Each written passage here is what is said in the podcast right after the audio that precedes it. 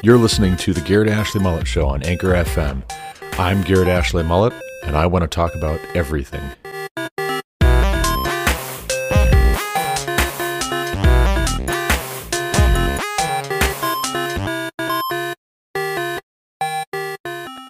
Welcome back to the Garrett Ashley Mullet Show. This is, of course, Garrett Ashley Mullet coming to you from Greeley, Colorado for episode 482 of this podcast.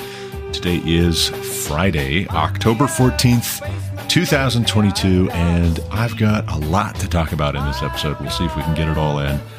But first of all, most importantly, perhaps, I am adding a fourth monitor to my home computer. Yes, you heard that right a fourth, which is to say that I've been rocking three since February of 2019. And it's worked great. It's worked really, really well. I had two for a long time, and then there were three, and now there's going to be four. But since February of 2019, I've had one 32 inch Pixio monitor flanked on either side by 27 inch Acers. And the center one, it's oriented in the conventional landscape uh, mode, where it's wider than it is tall.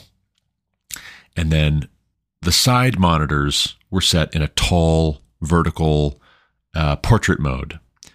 And the mount holding all three together, strapped, clamped, mounted to my desk, uh, it, kind of looked like one of the old medieval triptychs, uh, triptych paintings where you have three panels, three paintings actually that make one painting in a sense.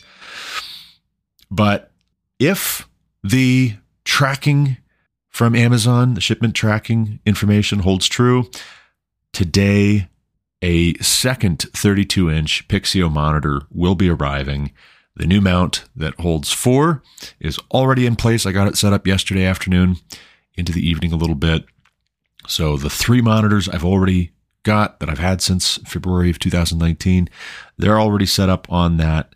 And now all four are going to be in landscape mode. I like having two or any, right? Any at all is good.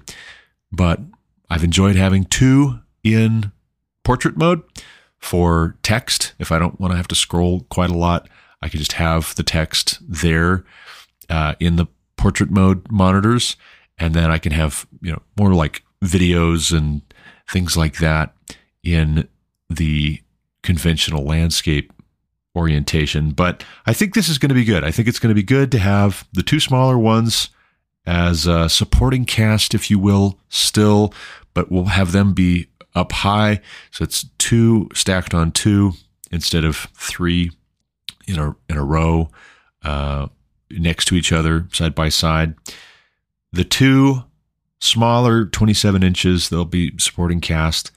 And I'll just put things I don't need to look at or work with steadily up on those if I want to be able to refer to them with a quick glance to remind myself and then the two larger ones, they'll remain at the more comfortable eye level to where I'm not getting, you know, a crick in my neck, as Lauren says. I can already tell, even without the fourth monitor just yet, this is going to shake up my workflow, my typical workflow on this computer. And I'm at this computer quite a lot. So I'm excited to see what kind of a difference it makes in terms of output, quality, and quantity. I think it's good to shake things up every now and then. Innovation is a great thing. I love innovation. I love looking for ways to make things better or do things in a fresh way. I love things not getting stale to where, you know, every now and then, if you can just rearrange the elements, maybe you see new connections, new ways to accomplish tasks. Maybe your task has changed and you didn't recognize it because you kept on doing things the same way that you were doing them. There are legitimate places for change. Change sometimes is beneficial. It's not always beneficial, but sometimes it is beneficial. I think this is going to be a beneficial change, and I'm very excited about it. But on a more serious note, I have two documentaries to talk about, and I have two books that I just finished yesterday to talk about. The two documentaries both are uh, from the, the Daily Wire, one of them by Matt Walsh, the other by Candace Owens. Both you should check out, but in terms of order of when you would watch one or the other, you need to see Matt Walsh's What is a Woman. If you haven't watched it yet, you need to see it. This movie made me both extremely sad and angry for what has been lost and squandered and even systematically made war against in America and the West over the past century. And it's not a, a new project that gender is being challenged, that the idea of masculinity and femininity would be tinkered with. That's not a new thing, as though that's never been before. There is no new thing under the sun, and we need to remember that, both for the sobering realization that should cause us to have that until the new heavens and the new earth, these are just going to be with us. These movements, these trends, these corruptings of culture and civilization and cities and states and nations, they are going to come and go. They are going to rise and fall. But I think the flip side is we can get a sense of what the shelf life is for these kinds of movements if we look back through history and we see, hey, every now and then, uh, some culture self destructs. And this is part of how you know that a culture is self destructing. It's committing suicide, as it were, that it embraces homosexuality, it embraces transgenderism, it rejects the idea, even not just the specifics, but even the idea that men and women have certain responsibilities as men and as women. But this documentary, it asks the simple question What is a woman? That's a simple, simple question. Marsha Blackburn asked it of Ketanji Brown Jackson, Biden's Supreme Court nominee to replace Justice Breyer Marsha Blackburn asked the question, and the folks on the left got very upset. And actually, I am still locked out of Twitter since March, March 26th, because I clapped back at a certain Democrat, a certain leftist on Twitter who has run for Congress unsuccessfully a couple of times. As a Democrat, he is going to say Democrat things on Twitter. And as a conservative myself, as an independent, I am going to reserve the right to disagree with him. And so he said, with all due respect, uh, Tennessee needs to remove and replace Marsha Blackburn. So the big idea here being that it was disqualifying of a duly elected United States Senator for her to ask a Supreme Court nominee what a woman is. Can you define what a woman is? And my response was, with all due respect, Chris Jolly Hale, what a retarded thing to say. And my point there was not to be mean, it wasn't to be irritable, it wasn't to be short off, it wasn't to be disrespectful. My point there was, of course, it's an entirely relevant question in our day and age. In a day and age when Lia Thomas is in the headlines, when Bruce slash Caitlyn Jenner is in the headlines, where drag queen story hour, even in schools and churches, is in the headlines all the time, constantly, where J.K. Rowling is getting death threats because, feminist though she is, she dared to reject the idea that transgender men or transgender women, or whichever way it goes, biological males who decide they want to dress up as women and take hormones and get surgery and then demand being called and recognized as a woman. She questioned that. She pushed back on that publicly. And it didn't matter that she had been a full fledged member in good standing of this modern age and its paradigms. It didn't matter that she was friendly to the left and the left was adoring of her prior to her questioning transgenderism. she got death threats. And a lot of folks that had acted in the movie adaptations of her books coming out and denouncing her and refusing to have anything to do with her. She's the one who wrote the story that made you famous and wealthy, guys. So, of course, it's a relevant question for Marsha Blackburn to ask a nominee to the Supreme Court because it's very likely to certain that the Supreme Court's going to be hearing cases with regards to this question of what is a woman. Before I vote to confirm you to the Supreme Court, I want to know do you have a conviction, a position, any sense whatsoever of what a woman even is, much less that you would know what her rights are? If you don't even know what a woman is, how are you going to be able to speak intelligently to her rights? How are you going to be able to defend her rights? The simple answer is you can't and you won't. And that's the moment we're in right now. But Matt Walsh and the folks at the Daily Wire did an excellent job on this documentary. I think the high point was arguably their trip to Africa to talk with the Maasai tribesmen.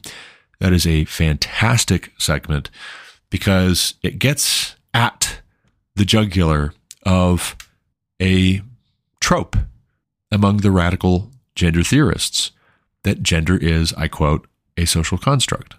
And to that, I would say, for being a social construct, you guys seem to be uh, ironically conforming to the social construct just in the opposite direction.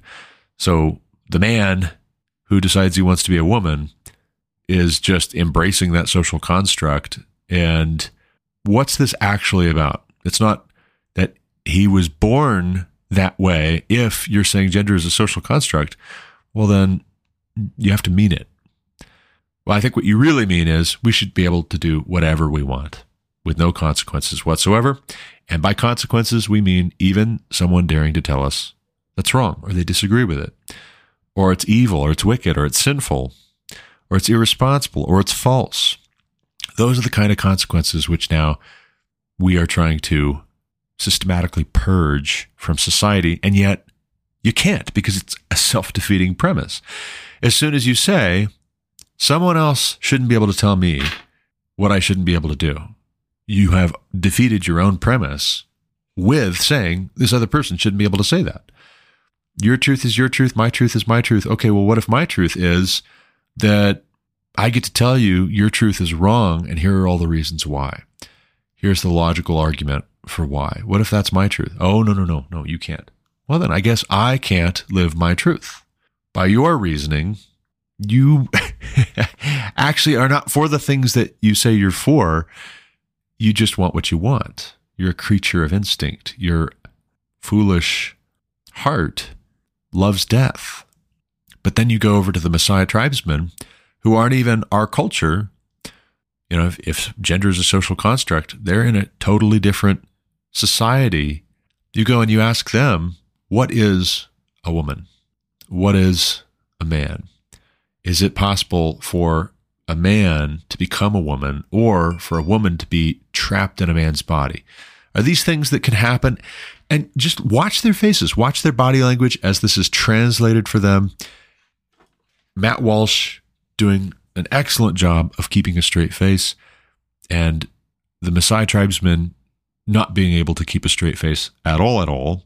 That's a really powerful segment because even in a completely different society, a different culture, they say if a man wants to be a woman and thinks that he's a woman, but he's actually a man, he's got a penis, for instance, for example, we say something's wrong with him. Something is wrong with his family. Something is wrong with the way that he was raised. He is not okay.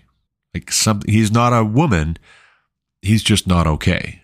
These things that you are describing, these concepts that you're describing, where a certain combination of elements comes together and we call that a woman, just like we would call a biological female a woman, that does not exist in our society.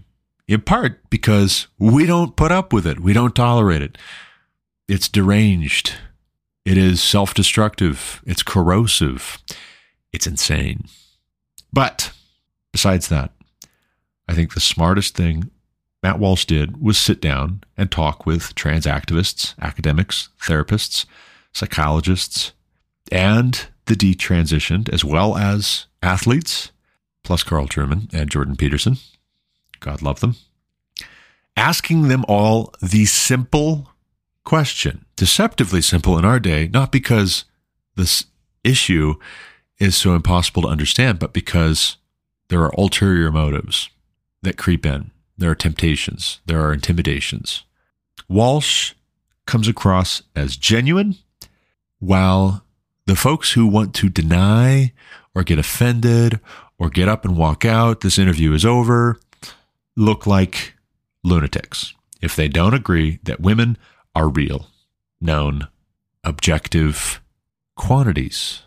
We can know what a woman is. It's very, very simple. The only thing that's complicating it is cultural terrorists, plain and simple. And I grew up in the early 2000s, late 90s, being told that we don't negotiate with terrorists. So, no. You, you just say, no, no, I'm not going to be bullied and I'm not going to embrace your radical redefinition of what a woman is because really where this ends, where this train comes into the station is death. And uh, I'm not too hot on getting on that train with you. No. Also, too, as an aside, sure enough, as I was watching, and I had already watched most of this actually, because my sons were watching it maybe a year ago at this point, or several months ago anyway.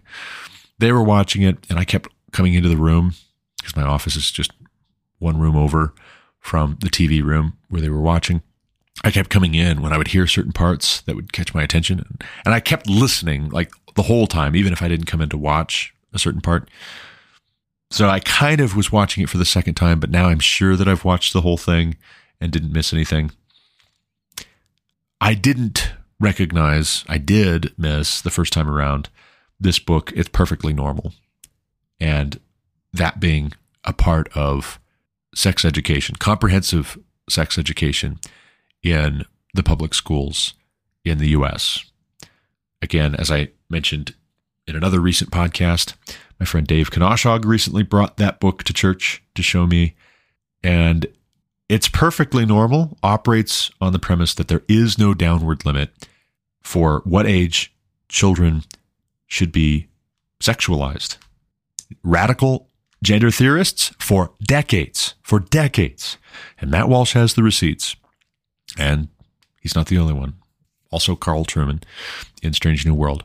But for decades, the radical gender theorists and sexologists have been experimenting on children and molesting them and mutilating them and destroying them, and then writing these papers that get lauded not because they're true, but because they're permissive, but because they're part of this ongoing program that's proceeded apace since the Enlightenment, particularly the 18th century, but also the 17th and the 16th century. This war against the paradigm of the previous age that God has authority over we ourselves and one another and society and the world. But again, in terms of seeing it for what it is, in terms of a persuasive piece of dialogue back and forth, I think What is a Woman was fantastic because it wasn't just a hit piece. It was, I want to sit down with you you're saying these things that I think are crazy, but I'm going to give you a chance to talk and I'm going to listen. And you tell me what a woman is because I just, I don't know. I don't know what a woman is. And you apparently are telling me what a woman isn't, but can you define what a woman is objectively? No? Okay. This interview is over? Okay. To quote Larry the Cucumber, I laughed. I cried. It moved me, Bob. But what is a cucumber? do cucumbers exist or do we just assign them that name at birth in a presumptuous way? Maybe vegetables are a social construct. Food for thought. Uh, in other news, for a follow on with regards to the Daily Wire and documentaries that are available on the Daily Wire, the greatest lie ever sold recently put out by Candace Owens. Actually, I think it may have been released the day before yesterday, and I caught it not even 24 hours after it was published. I could be wrong on that. Not quite sure. Don't quote me.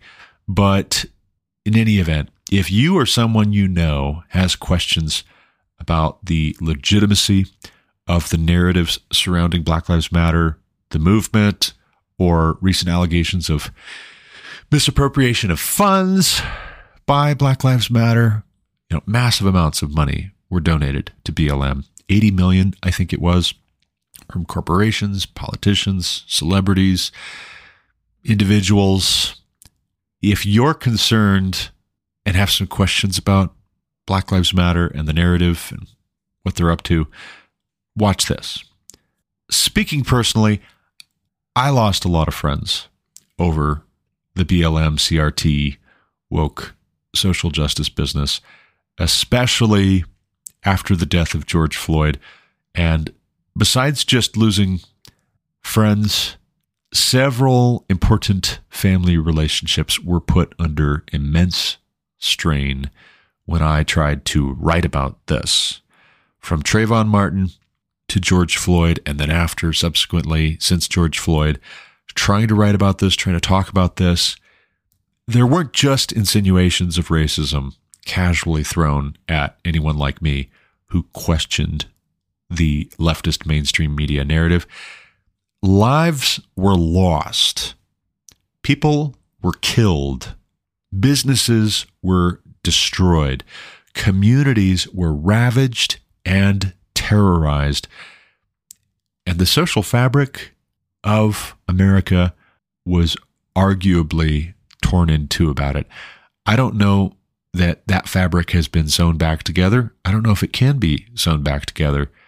Yes, Candace Owens, follow the money. The money donated has been going to purchase lavish mansions, and that is shocking and deplorable. And indictments need to be handed out. People need to be arrested and charged with fraud, long and short of it.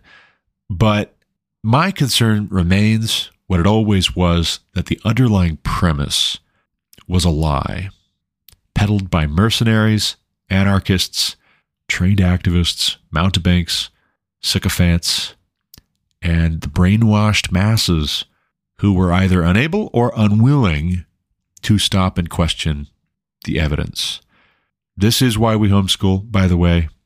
But even in my saying that, our homeschooling is taken to mean by these radicals that we're racists. If we say, I don't want my kid being taught CRT, that's not true. It's false. It's a lie from the pit of hell. It is Marxism with blackface. If I say that, then they say, oh, well, maybe you just shouldn't be allowed to have kids. Maybe you are abusing your children, you're raising little racists. Uh, no, actually, no. As a Christian, I see no support for racism in the Bible. I see different cultures rebelling against God, worshiping their own gods. I see even God's people rebelling against God, worshiping other gods. I see, for all have sinned and fallen short of the glory of God. I see that as a great equalizer. I also see examples, irrespective of race, so called, ethnos. I see people being saved by the grace of God from every tribe, every tongue, every nation, and then gathering around the throne of the Lamb. I see that. I see the meta narrative of the Old Testament and then on into Romans as well of Adam being one man, Eve being one woman, and from them all mankind descending in 6,000 years, not in millions of years, not in hundreds of millions of years, not in billions of years, in 6,000 to 10,000 years, if you follow the dates. Not enough time for molecules to man. And so I see in the scriptures, with my very conservative theological interpretation, originalist, I would still call it a literal interpretation of the text. I see all mankind being one race and you having different tribes and different nations. As mankind spread out over the world, you have genetic mutations happening in part on their own, in part due to environment and diet and choices and culture and who intermarries with who and how that affects selective breeding. We see in other life forms can happen very quickly. And yes, I think you can have distinctions and differences and inequality in a sense between races and it not be first and foremost the result of racism. But it can be due in some measure to the differences that are associated with culture. And can there be a genetic component? Sure. It's like when somebody says obesity runs in my family.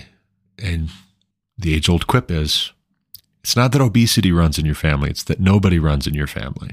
There's not a value placed, there's not a priority placed, there's not a tradition built up of running. That's why you guys are fat. it's because you don't eat right and you don't exercise and you don't get out much. You have unhealthy habits and lifestyle that is common to the culture of your family. That's what it really is. The lie is an effort at abolishing America as a kind of transitional form, as secularists see it. They want to abolish capitalism. They want to abolish America. They want to bring about a planetary civilization that is communistic, that is Marxism. And I guarantee you, if we self destruct here in the US, China will be running that new world order. And everything, all of the awful, horrible, rotten, no good human rights abuses perpetrated by the Chinese Communist Party, you will get nowhere in trying to curb because they will turn these questions that they're using to destroy our civilization right back on you. You ask, What is a woman? And they'll say, What is a human right? And without an anchor for your soul to say, this is what is true, this is what is right according to God, it is might makes right. It is to the victor go the spoils. Your altruism is not good here. It's like passing a fake bill, much like George Floyd. Your faith in the inherent goodness of mankind will fail you. And ironically, as is often the case, it's a selective kind of assuming the best about people. We assume the best about Black Lives Matter if we are part of the woke bandwagon over the past seven years. We assume the best about the woke social justice warriors, about their intentions, about what they really want. And yet, when it comes to a conservative pushback against it, we stop somehow believing that people are inherently good. And you know what that's a factor of? That's a factor of public education, indoctrinating generations of Americans not to know how to think, but to be told what to think. We are fish in water who don't realize we're wet. Speaking of, let's get into the two books that I read. I finished yesterday, both by Carl Trueman, who features in Matt Walsh's documentary, what is a Woman? First of all, Strange New World by Carl Trueman. The book he, I believe, wrote most recently. I don't think he's got a more recent one, but he wrote this one, published this one after the very successful Rise and Triumph of the Modern Self. I think it's a shorter work. I was able to start and finish it yesterday, but I have two words for you social imaginary. Now, what is that? Well, Trueman talks about it for a good bit in this book, and I might have been distracted when he first introduced the concept, or maybe he was too quick, too brief. Maybe I was just being dense.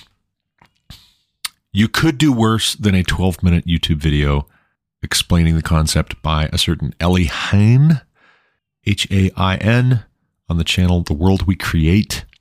Uh, not least because she has an absolutely gorgeous accent. I don't know if it's French or what, but it's it's definitely European. The short version of her quick video on the concept, explaining it, fleshing it out, is that culture, ideology, our concept of many other things, that's all downstream of this thing called social imaginary. An example would be that in the medieval era, the social imaginary was concerned principally with the authority of God and subsequently the divine right of kings. You had authority ultimately in God, and then from there to the church and to the king. And then from the king, filtering down to his lords, his nobles, you know, various men and women that he had given authority to. But in our day, in the modern era, these considerations of God's authority and the king's authority, and then down from there, have been replaced with primarily the idea of the nation, the idea of the economy. In short, where there was a theological basis for every question before, every issue, every subject. When theology was queen of the sciences in the medieval era, now everything is politics, economics, and psychology. And in this way of replacing theology with all of these other sciences centered on the nation, centered on the economy, the old world order has been upended and everything must be secularized. Faith, that's a private matter. Virtue, except in a philosophical, clinical, and uh, frog dissection kit sort of a way, that's a private matter. The public is all national politics and economic theory. For those who also read The Rise and Triumph of the Modern Self by Trueman, a lot of what is in this book will be familiar, but I don't think, as one of those people, that this work is tedious for its repetition or rephrasing or remix of certain elements. One fresh piece of new content is the inclusion towards the end of the book of a mention by Trueman of a recent conversation he'd had with his friend, fellow Christian intellectual academic author Rod Dreher about being pessimistic or being optimistic, where this is all going, what comes next. Is there any place for Christians, really truly, in the world as it is, in the world as it will be for the foreseeable future? What I took away from his telling of that chat is that we should not be optimistic about what the future portends for Christianity in America and the West, but neither should we be fatalistic. It is good, both men agree, it is good to hope and to put our hope in Christ and to continue striving to be faithful to God in building up and strengthening our own faith, our families, our homes, our local churches, in the timeless truths of God's Word, come what may. We should not grow weary in doing good. Instead, we should be focused on faithfulness, what is true, what is beautiful, what is good, and leave the results and the blessing of that pursuit to God. Lastly, a second book of Carl Trueman's I finished yesterday was The Real Scandal of the Evangelical Mind. It's a short book, maybe more properly, a booklet than a book, only three chapters long. You could definitely read it in a day. But if you'll remember, if you've been listening to this podcast for very long at all, I did a review a while back of Mark Noll's book, The Scandal of the Evangelical Mind. And Noll, for his part, though I liked his work, The Civil War as a Theological Crisis, I did not like at all his book, The Scandal of the Evangelical Mind. Noll wrote his book as a progressive Christian, self identified progressive Christian, to criticize evangelical Christians in the U.S. for not engaging the culture, not cultivating their intellects, not getting in there with academia, with higher education, with the halls of power as far as learning goes. And he famously said, and I quote, the scandal of the evangelical mind is that there's not much of one. According to Carl Trueman, the real scandal of the evangelical mind, spoiler alert, is that there's not much of an evangelical. As he says, this is because we don't agree about what the evangel is. It's one thing to say we're all about unity and the gospel. It's quite another thing to give meaningful answers to what that actually means in the particulars. And there are a few corrupting influences, as Trueman points out. One is the negative imperative, my words, not his necessarily, for institutions and organizations to avoid being canceled, terrified of being exiled to a kind of academic, denominational, and social Siberia, for actually taking theologically conservative positions as Christians. What does God's word say? Do we believe that? And what are you going to do about it? The terms accepted on this basis means that the conclusions are all foregone to the end of progressivism. What is affirmed through either active or passive agreement is liberal theology, so called, which is a false gospel. But so long as you can put the word gospel in there and keep it superficial, maybe we can say we're all evangelicals, right? There's also a positive imperative to get big enough to have gravitas and accomplish meaningful change to get noticed. And I feel this personally, and I have been part of organizations and endeavors with other people towards this end to where I know this from the inside. Coalitions are formed and sustained by avoiding specificity or depth that might lead to division. And again, as with the negative imperatives, this ensures that the conclusions are more or less foregone. We will not say certain things. We will not go certain places. We will not bring up certain topics. We won't tolerate you doing it either because we don't want to break up a coalition that supposedly will do so much good once it gets to a certain size. But then the trouble is, once it gets to a certain size, then you can't do it because you've got to keep the organization afloat. And we forget which are the means and which are the ends, I'm afraid.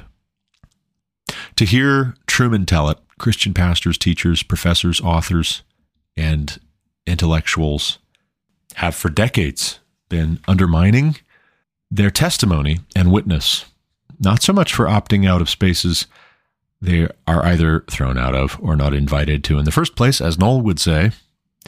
The problem is ours the trouble is ours because we opted out. No, no. No, according to Trueman, for decades we've been undermining our testimony and witness by prioritizing more highly and consistently quick and ready agreement with secularists and progressives who hold sway. And this, I think, is why those same folks don't invite the more staunch conservative originalist Christians. And I think this is why they disinvite them if they were apart and then it comes out. They get to a certain size and then they say, oh, actually, I have this conservative position. I believe that a man is a man and a woman is a woman. We see this outside the church, outside of the sphere of influence of what could be called American Christianity or American evangelicalism. J.K. Rowling, for instance, dares to criticize the transgender moment, not because she's a Christian, but because She's a feminist. And now she's out. She couldn't have gotten any bigger as an author, and yet that was no security for her. Or let's say on the Black Lives Matter and racism and anti racism and social justice and critical race theory front. You don't get bigger than Kanye West.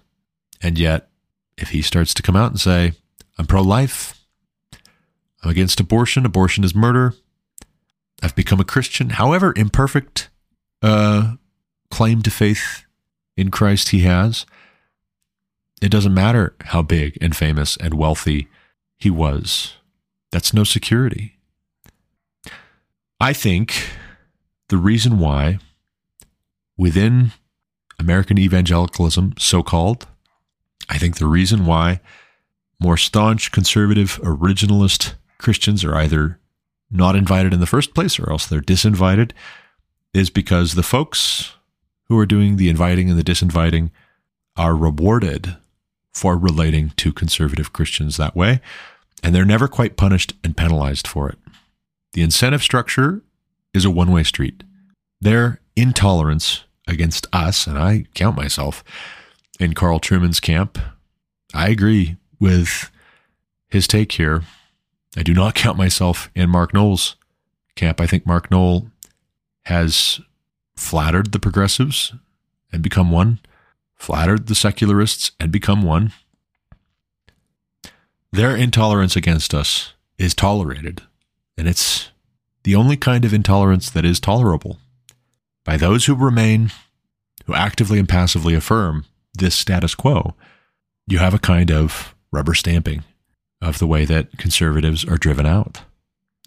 But works like Noll's shift the onus from those who are doing the gatekeeping on this basis to those who are being locked out. And that is only going to delay correction of the fatal error. It's like a big brother who's so much stronger than his little brother saying, Stop hitting yourself as he clubs him with his own hand. For the same reason he's able to club you with your own fist and say, Stop hitting yourself, stop hitting yourself, stop hitting yourself. You're in a very sorry spot to argue that you're not hitting yourself. And what's the point, anyways? He knows. He doesn't care. He's tormenting you because he can and because nobody bigger is stopping him. And where are the faithful witnesses who will say, that's enough? They're afraid because they don't want to damage their position. They don't want the big brother to come for them next. It's corrupt. The real scandal of the evangelical mind is not that we're conservative, not that we believe in a literal Adam. For instance, as Trueman points out, if you deny that Adam was a real man in Genesis, you come into some really big problems with the text in the New Testament. In Romans, for instance, when the Apostle Paul is writing about one man, Adam, the first Adam, just like the second Adam, Christ. Oh, okay. Is the first Adam just a psychological construct? Did Paul not know? Was he ignorant? What else didn't he know? Are we believing all of this in vain? Is this all just a nice story, a bedtime story? Is this all just an excuse to get together? Like people who enjoy playing board games or tabletop strategy games or computer games or who enjoy certain kinds of music or who enjoy knitting? Is it just a hobby? Is it just a social club? In far too many cases, the answer is yes. And yet, if you try to combine a faithful reading of the text with this textual criticism, on the other end of it, the big question is can we know anything? It's epistemological suicide. And we see it everywhere. We see it with regards to gender and sexuality and economics and politics and the nation. We don't see a shoring up of these other topics as we stop distracting ourselves with mentions of God and the Bible and theology and doctrine. We don't see ourselves more ready to deal with simple, basic questions like what is a woman? Or why might there be differences in income or incarceration rates or graduation rates or mortality rates in certain demographics? We don't find ourselves more capable of resolving these other questions after jettisoning God's word as our authority. We find ourselves less and less able to answer these other questions because it's all just sophistry and an arm wrestling match. And eventually your arm gets tired or you start resorting to dirty tricks. And the emperor has no clothes. And so the common people become increasingly resentful towards the elite. And meanwhile, the elite become increasingly disdainful towards the common people. When the gatekeeping is on the basis of progressive, secular orthodoxy, that's the litmus test. And yes, increasingly, the conservative people will be less well off and decreasingly will see any benefit or appeal to trying to emulate the upper class, our equivalent of aristocracy. And boy, howdy, do we have an equivalent of an aristocracy. There are haves and there are have nots, and the rules do not apply equally. We have unequal weights and measures, which is an abomination to God. And for those who love God, it's an abomination and it's offensive and it's repulsive. And you don't fix that unequal weights and measures issue by playing to it or flattering it. And yet, many would say, peace, peace on those terms of flattering the status quo on whatever terms Mark Noll and his ilk would dictate, on whatever terms Black Lives Matter will dictate. And there's this awful story showcased in The Greatest Lie Ever Sold of this business owner in Minneapolis whose store was looted, pillaged, ransacked, and he highlights what's been done and the senselessness of it and the fact that he has a very ethnically diverse workforce. His employees are very ethnically diverse. He's a white man. But how does this advance social justice or improve the condition of black Americans to destroy a place of business where black Americans, brown Americans were employed and earning their wage and earning a living? And Chrissy Teigen took to social media and not only mocked this man, but then said he was a racist and implied threats of more looting if he didn't apologize. Not just Chrissy Teigen, but also some friends of hers in the same ilk, the same mindset, thinking they're doing social justice, but destroying someone's life, terrorizing someone online, threatening someone online based on a false narrative. They wanted him to apologize to them, not the other way around. And if he wouldn't, or refused to make a donation to Black Lives Matter, well, then bad things might happen. This is radical chic and Mau Mauing the flak catchers. It's no new thing. It's a shakedown. It's the mafiosos coming into the deli and saying, This is a nice place you got here. It'd be a pity if something were to happen to it. You need to pay us protection money, or bad things might happen to you, to your family, to your deli. It's nothing new, but it's not suddenly okay. It's not suddenly right. It's not suddenly a good in society before God just because supposedly black people are getting theirs now. Patrisse Cullors buys lavish mansions for herself, pays ridiculous salaries to her brother and the man with whom she had a child, pours ridiculous amounts of money into transgender organizations. Well, what does that have to do with Black Lives Matter? It has the same thing to do with Black Lives Matter that Strange New World does, or What is a Woman does. It's all of a piece. This is all part of a comprehensive plan and program that stems from the ideas of the Enlightenment, which if this is what they are, cannot be sustained. So I think the book I'm going to be reading next is The Great Reset. And I need to call my cousin Micah, who was recommending it, find out more about it from him. But clearly, these things go together in the minds of the people who are promoting them. You donate $80 million to Black Lives Matter, and all of a sudden, millions of that is going to transgender organizations. Why? Because we've defined justice as the radical rejection of God having any authority in our lives over us. It's satanic.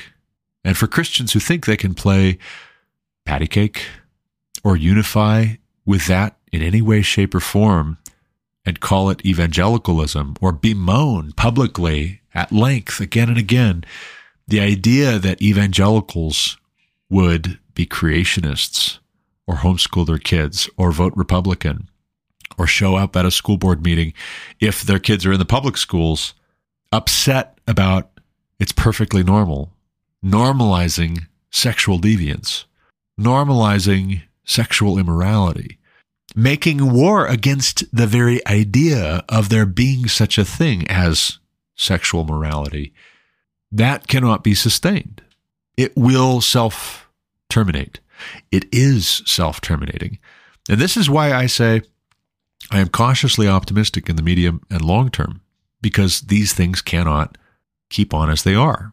They, they just can't. Either the earth will be ripe for judgment and Christ returns, or depending on your eschatology, these things judge themselves and their consequences are found in what does happen when they pull all the blocks out of the base of the Jenga tower.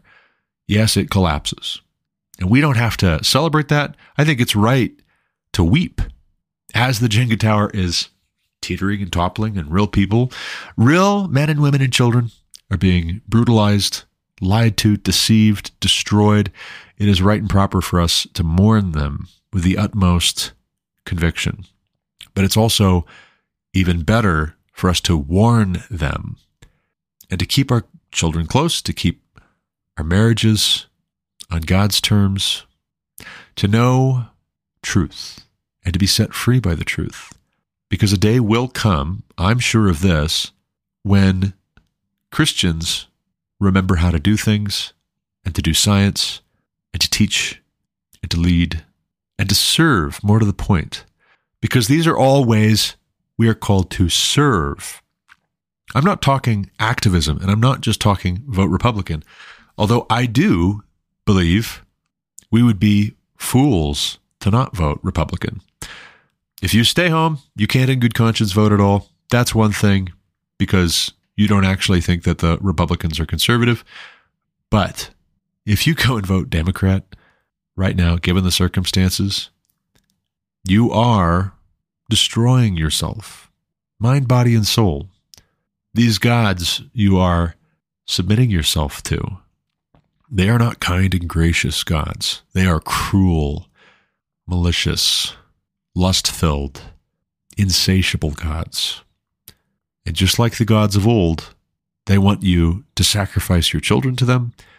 They want you to sacrifice yourself to them. God, Most High, on the other hand, is slow to anger.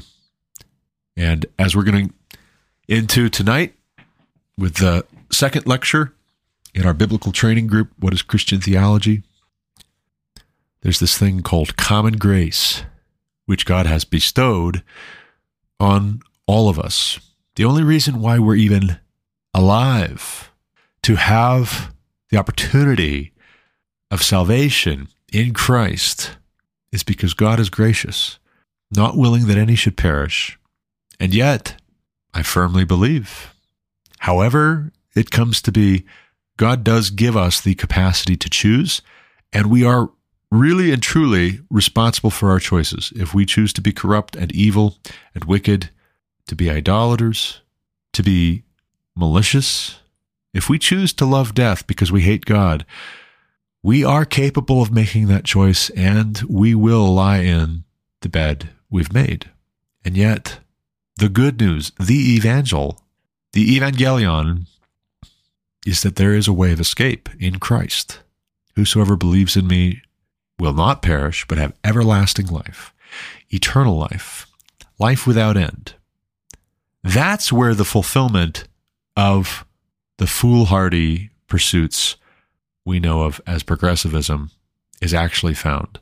They may want a legitimate thing in some measure, or there is some validity to what it is that is in their hearts to desire, but they cannot have it apart from Christ. They cannot have it while in rebellion against the God to whom we belong, who made us, who made the heavens and the earth, to whom the heavens and the earth belong.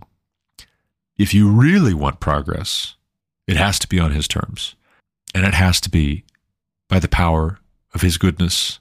It can't be had if our idea of justice knows no bounds with regards to generations, is content to destroy someone based on the color of their skin because they look like someone who we've read and been told hurt people that look like me generations ago, somewhere, supposedly. Yes, people have been hurting each other male, female, black, white, red, yellow, rich, poor, since one generation out the garden, murdering one another, destroying one another. It's not new. And yet, peace, really truly, not peace, peace when there is no peace, but peace is found in Christ. Micah 6 8 says, He has shown you, O man, what is good. And what does the Lord require of you but to do justice, to love mercy, and to walk humbly with your God? That's what we're called to. If that feels foreign, it's not for no reason, because whatever you want to call it, call it the social imaginary if you please. The social imaginary of the modern era is to reject God's authority. Not just in certain areas, not just a little here, a little there, comprehensively across the board. God is dead and we have killed him, as Nietzsche says. But that's satire. We can't actually kill God. If we think we can, that's because God has given us over to a reprobate mind. We've become wise in our own eyes, and our foolish hearts are now darkened. We are incapable of reason, which means that we are incapable of doing good science, which is to say that everything we touch is going to crumble in our hands. Seek ye first the kingdom of heaven and his righteousness. Seek ye first God and his righteousness. So a right standing with him. And all these things will be added unto you. If we get the order out of whack to where we think that God can be a kind of garnish, a bit of parsley that's on the side of our dish, but it's all about us eat, drink, and be merry, for tomorrow we die, well, then, we are incurring judgment. And the wisdom that we think is so wise is actually exceedingly foolish. And the foolish thing that we think is so pointless is actually the very greatest wisdom we could avail ourselves of, and must if we don't want to be destroyed. But that's all the time I've got for this episode. All four of these, which I have either watched or read or listened to in the past two days, I recommend to you. Thank God for Matt Walsh, Candace Owens, Carl Trueman. We need more men and women like this courageous, full of conviction, willing to speak the truth, to highlight what is beautiful, to embrace, and to strengthen what remains. By God's grace, we can have hope. As always, thank you for listening. Until next time, God bless.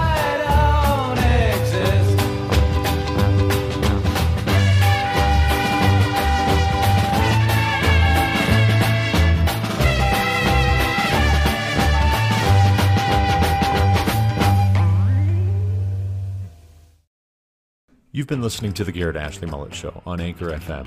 For more content like what you just heard, subscribe to this podcast on Apple Podcasts, Google Podcasts, or Spotify. Also, check out the GarrettAshleyMulletShow.com to subscribe to email alerts when new episodes are published. As always, you can reach me with any comments, questions, complaints, objections, or insights at GarrettAshleyMullet at ProtonMail.com.